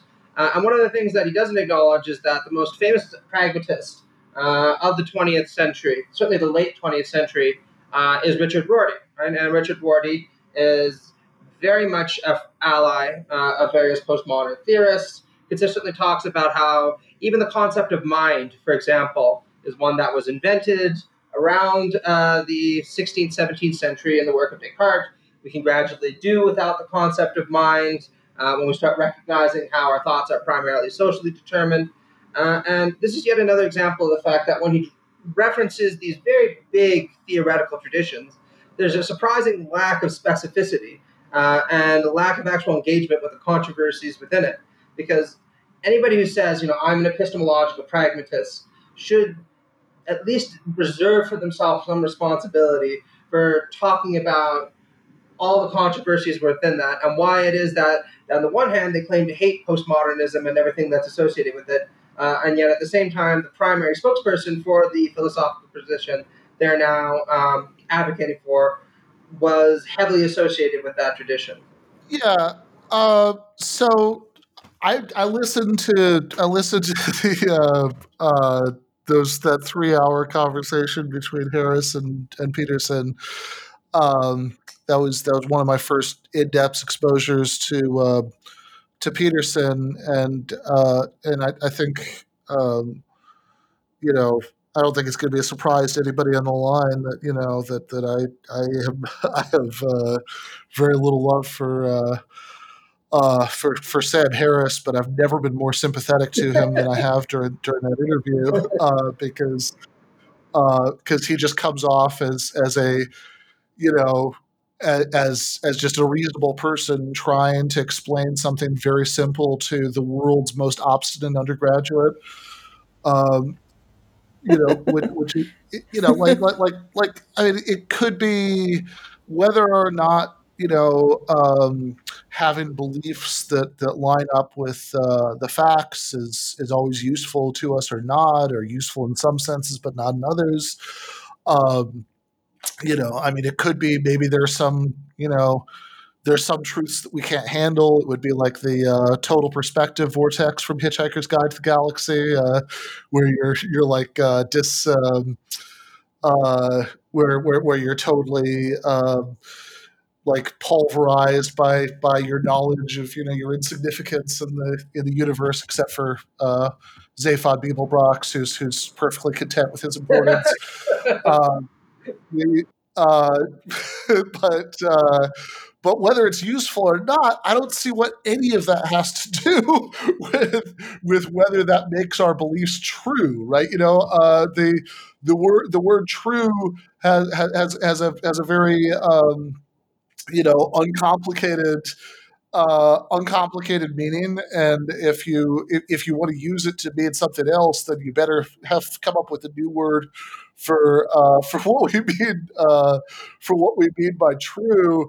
And and and it, I, it was just excruciating listening to Harris. Uh, you know, sort of give all of these examples like, okay, but what if, you know, there was a science, there was like a germ warfare lab uh, where we were using true, you know, true scientific theories about how germs work uh, to um, to to develop this this uh, these like terrible viruses, and then like they got out into the water supply that killed everybody. Um, that wouldn't make the that wouldn't make the theories of germs not true, right? And and Peterson just will not give an inch on it, like just just just not whatsoever. He just keeps on biting the bullet um, over and over and over again, uh, and it's um, and and it's it's amazing, and it, and it makes me wonder, like uh, like like if you're if you're going to be that.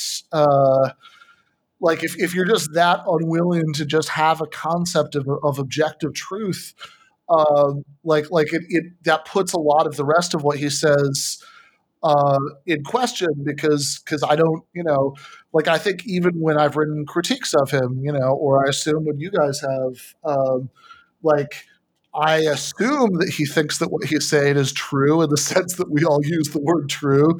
But uh, I think to make that assumption, I sort of have to bracket that conversation because if he's really serious about this, this uh, truth is usefulness and there is no, you know, there is no God's eye, you know, truth, um, then then I don't I don't even know if uh, like is he asserting things that he thinks objectively line up with the facts or or is he or is he just asserting things that he thinks will in some sense be useful to us?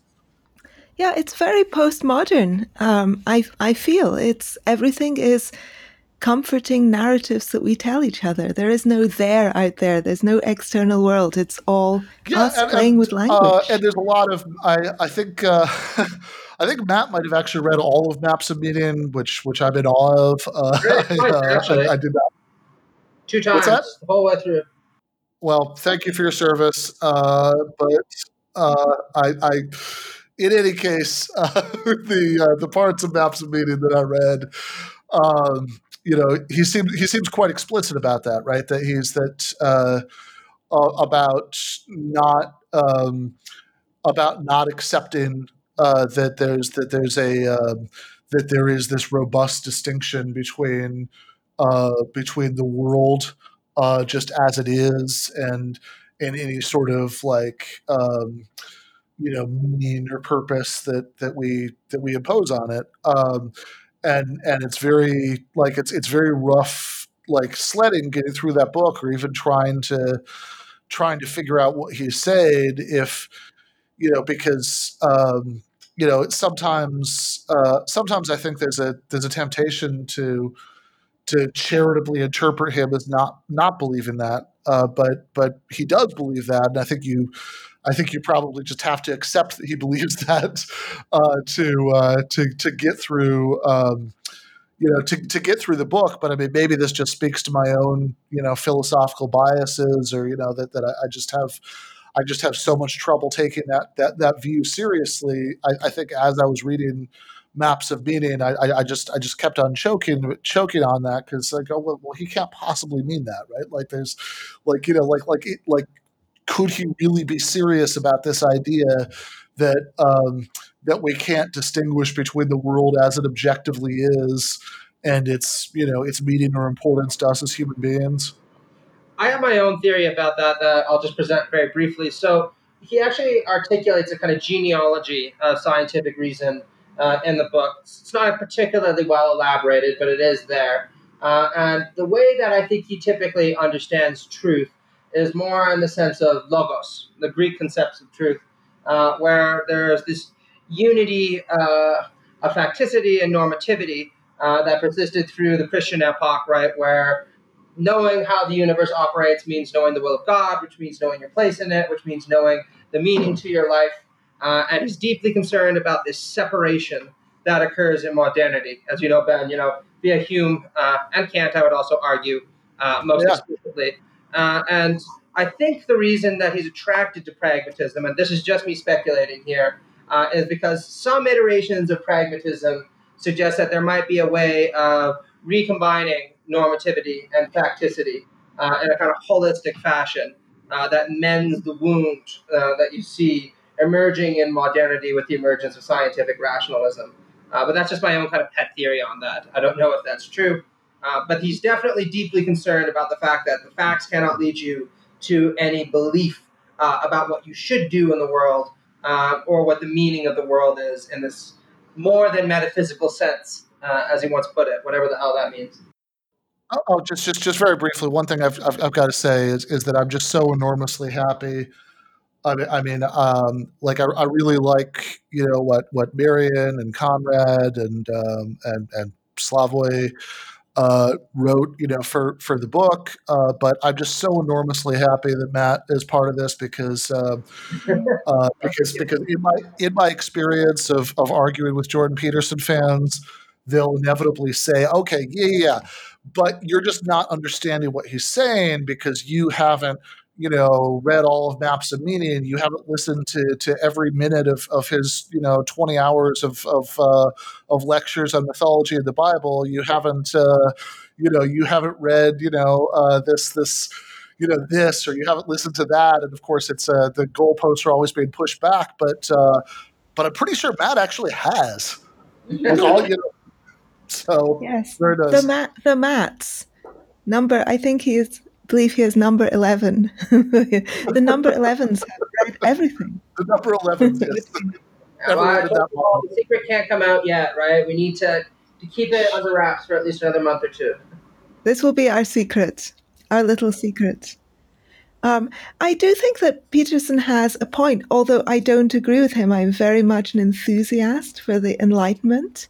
Um, but I can I think that he feels that there, there is a there is something that we have lost in losing a religious worldview. I think this is the kind of development that, um, uh, or rather, a magical worldview, let's say, because I think this is the kind of development that's also discussed in religion and the decline of magic. Um, and it's that that kind of sense of looking at things and seeing immediately not just a factual thing out there in the world, a scientific phenomenon or a human phenomenon, but also seeing those things as intrinsically vested with symbolic meaning. So, one example that, um, uh, one recent example that someone gave was the line at the at the end of Dr. Faustus of Marlowe's play Dr. Faustus, Faustus looks up and he his hour is about to be up. His pact with Mephistopheles, um, the the twenty three years of of absolute power, wealth, and debauchery that he purchased are running out. He's getting it's getting towards midnight on the final day. He's in the last kind of seconds, and he looks up and he says see, see where Christ's blood streams in the firmament. And although it's supposedly midnight, so you have to suspend your disbelief a little bit here and imagine he's in Reykjavik or something.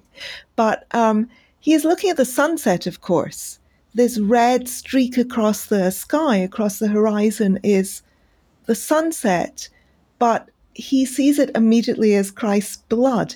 And that kind of magical view of life um, I think it's true that that is something that we have lost. And I can understand, although I don't share Peterson's nostalgia yeah, I agree. for that. And I think that there are two different ways that we can comport ourselves uh, to what Max Weber called the desacralization of the world. Uh, and I think this is something that Peterson has never necessarily sorted out uh, in his own spiritual life. Because uh, Weber says at the end of his vocation lectures that either you can face up to the fact that the world is desacralized like a man, uh, uses that express term, which is a gender loaded term, but I think its point is still emphatic. Uh, by which he means, you know, you are now responsible for inventing the meaning uh, in the world, both by yourself uh, and ultimately in cooperation with others. Or he says you can retreat to the churches, uh, which will be there to welcome you with open arms. Uh, and I think that what Peterson is trying to do is not face up to this Weberian dilemma that we now have to create our own meaning in the world, hopefully collectively, uh, in my uh, aspirations. Um, but he can't accept the idea of just going back to traditionalist religion, uh, which is why he's trying to enact this kind of midway point uh, between these two extremes that I ultimately don't think is sustainable. Even if I can sympathize with it, because of course we all want meaning in our life, right? Who doesn't want meaning? No, but I mean, Ben and I have talked a bit about this before, right? I mean, um, and so Marion and I, obviously, right? I mean, this is one of the fundamental problems that you find with the emergence of modernity. Uh, Adorno, I think, put it very well, right? This sense that as technology increases, you know, we can increasingly do whatever it is that we want. Um, but the problem with the desacralization of the world uh, and this gap between facticity and normativity uh, is that even though we can do whatever it is that we want increasingly, we have no idea what it is worth doing. We have to kind of set that for mm. ourselves. Uh, and I personally interpret this as a call to responsibility uh, and more rationalistic thinking uh, to try to sort out new ways of living in the world, sort out new ways of conceiving of and generating meaning uh, in existence. Whereas I think for somebody who's got a reactionary bent like Peterson, uh, this is invariably interpreted in a tragic sense of loss. Uh, and the only way to kind of compensate for that is always by looking for the past, generating this kind of nostalgic attitude towards it, and talking about how the present is radically fallen in relation to the past when things still were sacred. Mm. Yeah, and the problem with sacredness, of course, is that you're you're not allowed to blaspheme against it. So if the roles don't, the traditional roles don't suit you, um, then you're trapped. So on the one hand, you have kind of meaningless and, and meaninglessness and anomie as a possible problem, but on the other hand, you have this uh, these constraints on your personal freedom, which you might not feel if the if the traditional roles and the traditional way of life suits you. But if you don't, you will be yeah, utterly absolutely. Miserable. I mean, one of the things I would say um, is, you know, go ask how many women uh, in many traditional communities felt that they were genuinely equal participants uh, in sacred rituals associated with the world. Uh, you probably wouldn't find too many of them, and there were a huge numbers of reasons for that. You know, structural barriers, economic barriers, uh, normative barriers. Uh, and one of the great things about modernity is precisely the opening up of new freedom to criticize those kinds of traditions and structures uh, and establish new and more emancipated forms of life, even if there's a responsibility imposed upon us to have to create meaning uh, within these new spheres that we create. Is there anything that we haven't covered that you guys are dying uh, oh, I just to want say? to say I'm really looking forward to Ben's new book uh, about a funnier, more compassionate left. So I was wondering if as a personal favor to me, you could give me a little preview of what it's all about. Uh, sure. Yes, please do. So uh, basically, the the new book uh, is about the ways that uh, the left or elements of the left uh, sabotage themselves uh, by by being moralistic in certain kinds of counterproductive ways. so there's a there's a classic essay uh, by the Marxist uh, social uh, theorist um, uh, Mark Fisher from 2013 called Exiting the Vampire Castle, which uh, is something I talk a lot about in there. It's uh, you know the depressing thing I always feel about that essay is that it always feels like it could have been written last week. Uh, it's because uh, he sort of starts out by talking about you know like recent instances in which um, uh, you know Twitter uh, you know, like people on left wing Twitter were sort of, you know, canceled for minor infractions, and you know, and, and how miserable and dispirited, you know, this kind of um, this kind of culture is, uh, and and I think that it's it's related to. Um, to a lot of other trends that, that I see that that disturb me on my side politically, uh, like just just to give a very small example, um, you know, last summer at the uh, convention of the uh, uh, Democratic Socialists of America, uh, which uh, was was covered on uh, by like Bill O'Reilly on Fox News. Which you know, of course, is a, is a great sign of the resurgence of the left. That it wouldn't, you, know, he wouldn't have bothered to cover it, you know, two years before because it was a marginal organization. But people he showed these clips of uh, of people saying, for example, nobody should clap because you know there might be some people with like um, uh, with obscure sort of uh, auditory issues. Uh, who'd, who'd be disturbed by clapping and loud noises, so people should just use ASL applause, which essentially means wiggling your fingers. Um, and uh, because you know not doing so would uh, would be ableist.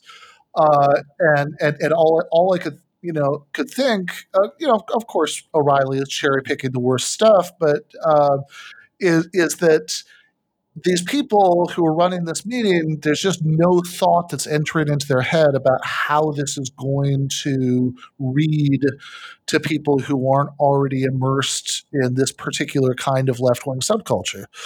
Um, and and there's and I think there's really a tension that you often see uh, between um, between a sort of version of the left that I think may have maybe a symptom of the long decades in which. Um, you know, in which even serious social democrats like like Bernie Sanders were totally exiled from from real world power, uh, and and so what we had was a kind of um, Chomskyite left, right? Like I really admire Noam Chomsky, but I think that he, but like I think that that sort of generation of leftists really had no conception of actually winning over a majority or wielding power because that was just too unrealistic in the circumstances that they were living in. Um, and and so so so they really sort of had um, they really sort of hunkered down in this way, where at least in effect, if not in theory, uh, their leftism was just kind of a, a moral stance, right? You know, a protest. Uh, and there are a lot of habits that are left over from that that I think are really inhibiting people uh, as as they you know now that like due to various historical changes, you know, we actually do uh, have have an opportunity for uh, for real breakthroughs for uh, for left wing social change, and and so I think there's a there's a tendency, you know, uh, to to view uh, to view the um, the left less as as some as a movement that we want to ultimately encompass, you know, hundreds of millions of people to uh, to actually change the world. Uh, then as a kind of clubhouse that we want to guard very zealously to see if people are good enough to be part of it. Um, and and so I think that a lot of the pract- a lot of these kinds of practices of of canceling people for various minor infractions uh, and and and really um, and really viewing everything through this kind of prism of, of individual moral commitment and you know is this person sufficiently self-effacing about their privilege you know to be kind of allowed allowed into the clubhouse uh, really is something that's that's at odds with um, well you know we quoted marx earlier in the discussion about uh, all the you know uh, money is the leveler and all is solid uh, melted into air. So just to finish off with one more Marx quote, you know, uh, he famously says the thesis on Feuerbach that uh, you know previous philosophers have only interpreted the world. The point is to change it. And so if you if you really truly believe that the uh, that the point is to change it, I think that it's it's important to be able to see how we're sabotaging that with these kinds of practices yeah, and actually, just to kind of end uh, my little uh, contribution in a similar vein, uh, have you ever watched the YouTuber ContraPoints, Iona? Oh yes, um, I have very mixed feelings about ContraPoints, but I recently watched her um, uh, cancel um, her video about. I think it's just called cancelled. I'll put the link down below, but um, about being cancelled, and I thought that was absolutely uh, superb. Yeah, I'm a big fan of hers, and she's actually talking about being a graduate student, uh, reading Robert Nozick's Anarchy, State, and Utopia. For those who don't know, uh, it's usually considered one of the you know, top five libertarian uh, works of philosophy. And she said all the graduate students uh, really struggled with arguing against what Nozick said, and this wasn't because Nozick's arguments are invincible; they're not. Uh, he more or less just at the opening of the book asserts people have rights, and this includes rights to bodily possession, and never provides an argument for it. Uh, but they've never actually engaged with anything that far to the right before, and so they had no idea how to approach it. And one of the things that I think the left needs to do mm-hmm. to build a coalition of the sort that Ben talks about is make more efforts to try to understand conservatives, their perspectives on the world, why they believe what they believe, uh, and to try to win over converts and one of the intentions behind this book when we originally conceived of it was to do just that, you know, to think about what Jordan Peterson was saying, to acknowledge where we think he has a point, uh, to express gratitude for where he uh, observes, you know, the left is making mistakes, but also to say that there are better solutions than the ones that he's offering uh, throughout his different oeuvre. Uh, and that these are progressive solutions. They're consistent with the history of, you know, what's best uh, in Western and other civilizations And we think that leftists should have the confidence to actually put forward these ideas because we think that ultimately they're better and more appealing uh, and will win out in the long run. Yeah, and just to add up to what Matt said, um, I think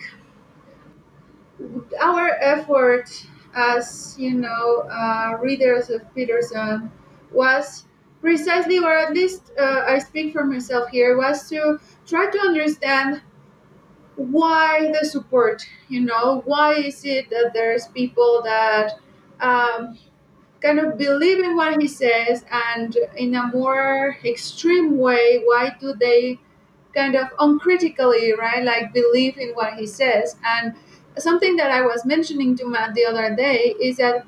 Um, it's understandable, right? Like uh, we're not trying to dismiss, for example, people that say, "Well, but Peterson helped me," because as Ben started by saying uh, first, right, was uh, of course he gives some advice that you should take in, right? Like try to order your room, right, to keep it at least like uh, a little bit clean, etc. Right? Like some of the his self help advice is kind of understandable and at a certain point justifiable but also as matt is saying right like uh, what we want to do with a book like this is not only it's first to show that we should argue with with these people right? But at the same point understand where is it that they're coming from and who is it that they're talking about and sorry who is it that they are talking to and why is it that what they say is so appealing Right, right, right. and we like as you mentioned earlier was like well yes right? Like uh, like some social justice warriors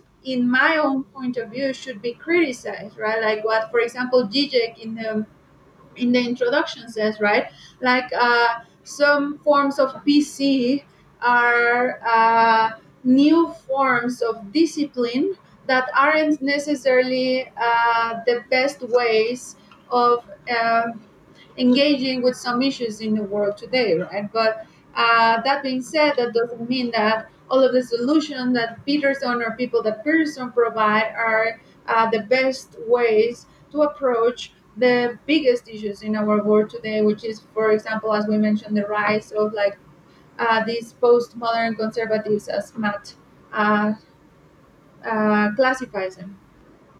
Yeah, I have to say that I um, I sometimes hear criticisms of Peterson's fans, um, whi- um, in which people caricature them as all of them being on the alt right or neo Nazis or or reactionaries or misogynists, etc. And I have encountered a lot of very thoughtful people, and definitely not not even right wing, let alone alt right people, who are fans of Peterson. He does have appeal on a number of fronts, I would say, and for a number of different reasons, and some of which are very legitimate.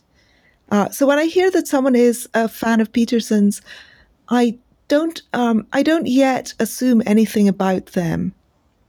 Um, I'm interested to know what what it is that they are finding in Peterson, um, what they like about him, what they're getting out of him, and, and why. Yeah, I mean, I, th- I think uh, one very clever, you know, thing about um, Zizek's uh, strategy when he had this debate with Peterson and uh, the University of Toronto uh, is is precisely the thing that a lot of people were kind of nonplussed by, which is that he was so nice, right? And uh, you know, even though even though there were a few moments when you know he really kind of had him on the ropes, and a different kind of debater might have you know um, really pressed the advantage, right? Like when he asked Peterson who these who he was talking about, who these postmodern Marxists were, and Peterson couldn't come up with any names. Um, it, uh, but I, I, I think that uh, it seems to me that what um, what Zizek's thought was, and you know, is is that he wasn't uh, he wasn't going there to well, as people sometimes say on the internet, you know, destroy. You know, Peterson. You know, that wasn't really his, his his agenda, right? His agenda was to try to um, try to show Peterson's fans who I think he correctly, you know, identified as as you know a lot of people are just sort of seekers. You know, they're not you know they're not like hardened you know fascists or anything like this. You know, um, and to try to show to try to show Peterson's fans that there's a um, you know that there's a, a version of the left that they would find you know that they would find appealing you know that there's they that you could be that like uh, you don't have to be uh, a politically correct scold to uh, to disagree with Peterson about a lot of these things uh, you know which is you know which which I, th- I, think was very smart. Although I think a lot of people were just kind of disappointed in that because a lot of people go to debates um, sort of hoping for blood. Yeah, I guess I'll just uh, close by saying, you know, we've gotten a lot of feedback from many Peterson fans about this book, uh, and there certainly are the people who are, shall we say, more than a little ticked off uh, that it even exists. Uh, Conrad actually, I think, got my favorite comment recently. Uh, he has a Hotmail address, and one of Peterson's fans wrote to him and was like, "This goes to show you know how debased the left is. Nobody who's any kind of professional would have a Hotmail address. I'm not going to buy it. No thanks." Uh, like, well, all right. Um, you know, we've got a lot of thoughtful comments also by people who appreciate what he said, but also will point out that, yeah, we always thought there was something a little fishy or a little bit ambiguous about some of this whole postmodern neo Marxism stuff. Uh, or, you know, we've been waiting for somebody to actually try to take his work seriously enough to actually meaningly point out the flaws to it. Uh, and I should say, I think Nathan J. Robinson, uh, Ben mentioned him once, did a really good job of this in his current affairs article. So we really do hope that fans of Peterson or people who are interested in his work will read it uh, with an open eye, uh, and in the same spirit that we wrote it, uh, will write back to us, tell us what we think we did right, tell us what we think we did wrong, uh, and are open to engaging and dialoguing with us in the future. Yeah, thank you. That seems like a good place to end. Do you have any final thoughts, Ben or Marion? That sounds like a good way to end to me. Yeah, yeah. to me too. Great. Well, thank you, all three of you, for coming on the podcast. It's been a lot of fun. And I have read the book and I highly recommend it. I have to say, especially Matt's sections, which are the longest, the longest sections. So the longest sections is my favorite. Um, but it was altogether a, a, wonderful read and most of it very accessible. Um, I think Conrad's section is really addressed to academics who are very steeped in theory and philosophy. Um, but the rest of it is very accessible and uh, fascinating. And I highly recommend it to both haters and lovers of Peterson and everything in between. Thanks a lot, Iona. Thanks, Iona. Thank you so much. Have a wonderful week, everyone.